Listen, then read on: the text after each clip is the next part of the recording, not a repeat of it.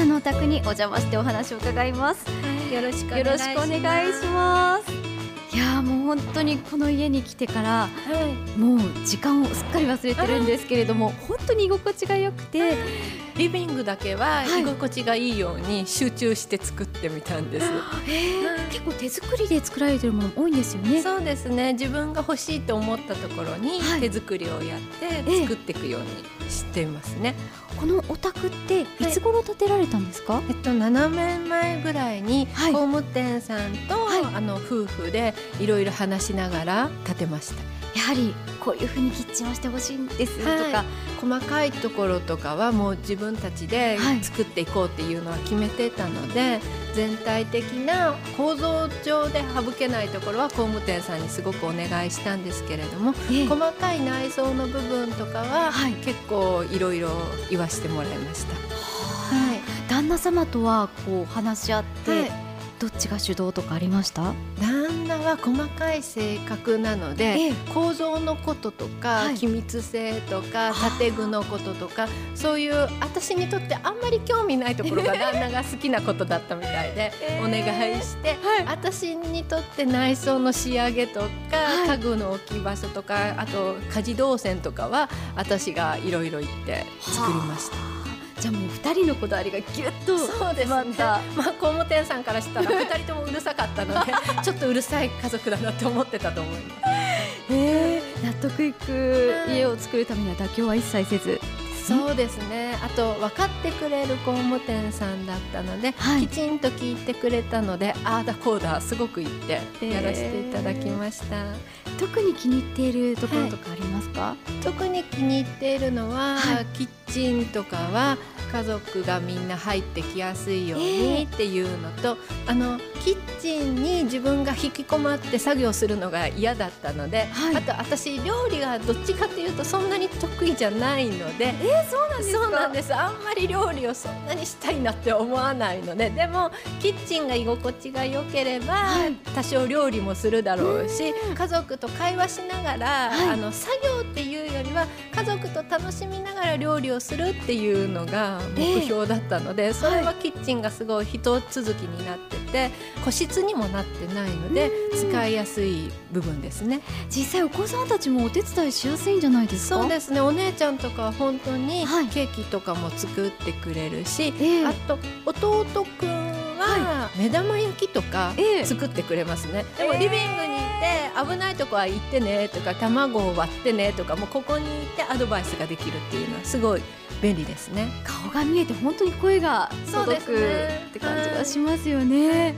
驚いたのは収納も結構自分でお作りになったとか、そうですね。あの自分家にぴったりのサイズで段ボールをオーダーして工夫して作ったりしてますね。すごいですね。そして、はい。そこに可愛いラベルが貼ってありましたね。そうですね。オリジナルでラベルを作ってるので、はい。自分の好みのラベルを作ったり、あとデザインとかもエッフェル塔とかがすごい好きなので、エッフェル塔とかアリスとか王冠とか、はい。アンティークキーとかをモチーフにしてデザインしてあとそこに調味料の名前とか書けるようにサイズも企画して作ったりしてますね。あのアリスは私個人的に本当にはい。大好きで、アリスのシルエットとか、あのセンスが光ってるなってつくづく。そうですね。アリスも自分で絵を初めに描き出して、はい。何通りかのパターンを出して今のアリスに至ってるので。へはい。今ブームになる前から結構アリスは好きで描いてたので、そうなんですね。すごく女の子らしくてそれでいて品があってはい。なんか本当に峰川さんのそのものというかセンスだなっていうふうに感じます。そうもうちょっと年がいもなくあいやいやいや。の可愛いものとか大好きなので。でも大人可愛いって感じがします。そうですね。そういういい言葉が でまたその可愛いだけじゃなくて峰川さんのすごいところって、はい。実際にこうノコギリとかではいはい。手作りしちゃうんですよね。そうですね。結構ノコギリとかドリルとかよく持ってます。ドリル。はい。最近あの女の子がはい。DIY はい。いわゆる家づくりの日曜大工に取り組むって流行ってますよね。そうですね。女子 DIY っていうのがはい。流行ってて、まあ Do it yourself なんで、はい。木工だけじゃなくて手作りをすることも DIY って言うんですけれども、ええ。それに伴って大きな小屋を建てたりとか小さな小物を作ったりっていうのもやっていってますね。そうなんですよね。びっくりしたのが、家の中に小屋があるんですよね。そうなんです。あのすごく可愛らしい小屋を建ててみたくって、ええ。主人と一緒に作りました。私の身長よりもだいぶ大きい小屋ですけれども、2メートル近くあります、ですよね。はい。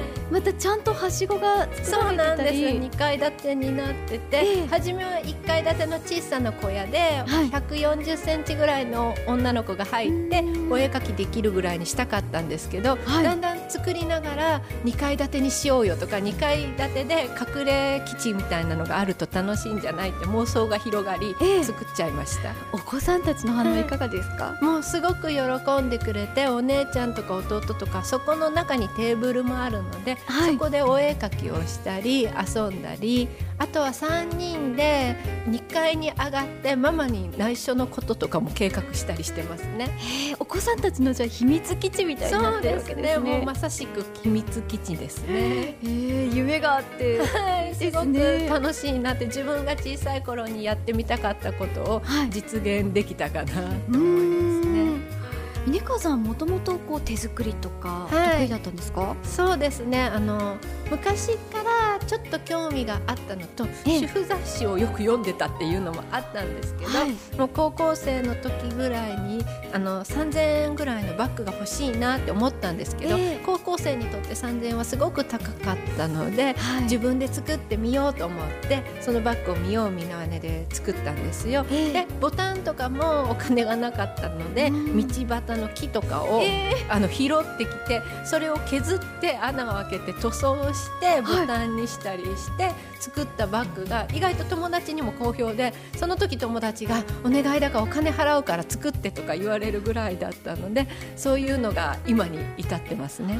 そうなんですね、はい。実際もうこれ欲しいなっていう声あるんじゃないですか？あそうですね。あのブログに載せてるやつとか作品とかもはい。売ってほしいとか、それが欲しいとかいうことを言われたりするので、うん。それの延長線で作ったりもしてます。へえ。でもなかなかこう峰川さんのようにはい。可愛く作るのって難しいんじゃないですか？あ初めに、すごい大物を作ろうとせずに、うん。小さいことから、まあはい。まずボタンをつけるとか小さなドリルを買ってみて、あのプロ用の大きなのじゃなくって、ええ。ハンドドリルみたいなのが2 3 0円で売ってるのではい。それを電動で買ってみて、はい。まず100円とかでも売ってるフックとかがあるんで可愛いフックを壁につけるっていうようなところから始めてもらえるとすごい DIY って楽しいなってことになって今度はじゃあ木をホームセンターでもカットしてもらえるので木をカットしてもらってはい。それを組み立てて箱にしてみようとか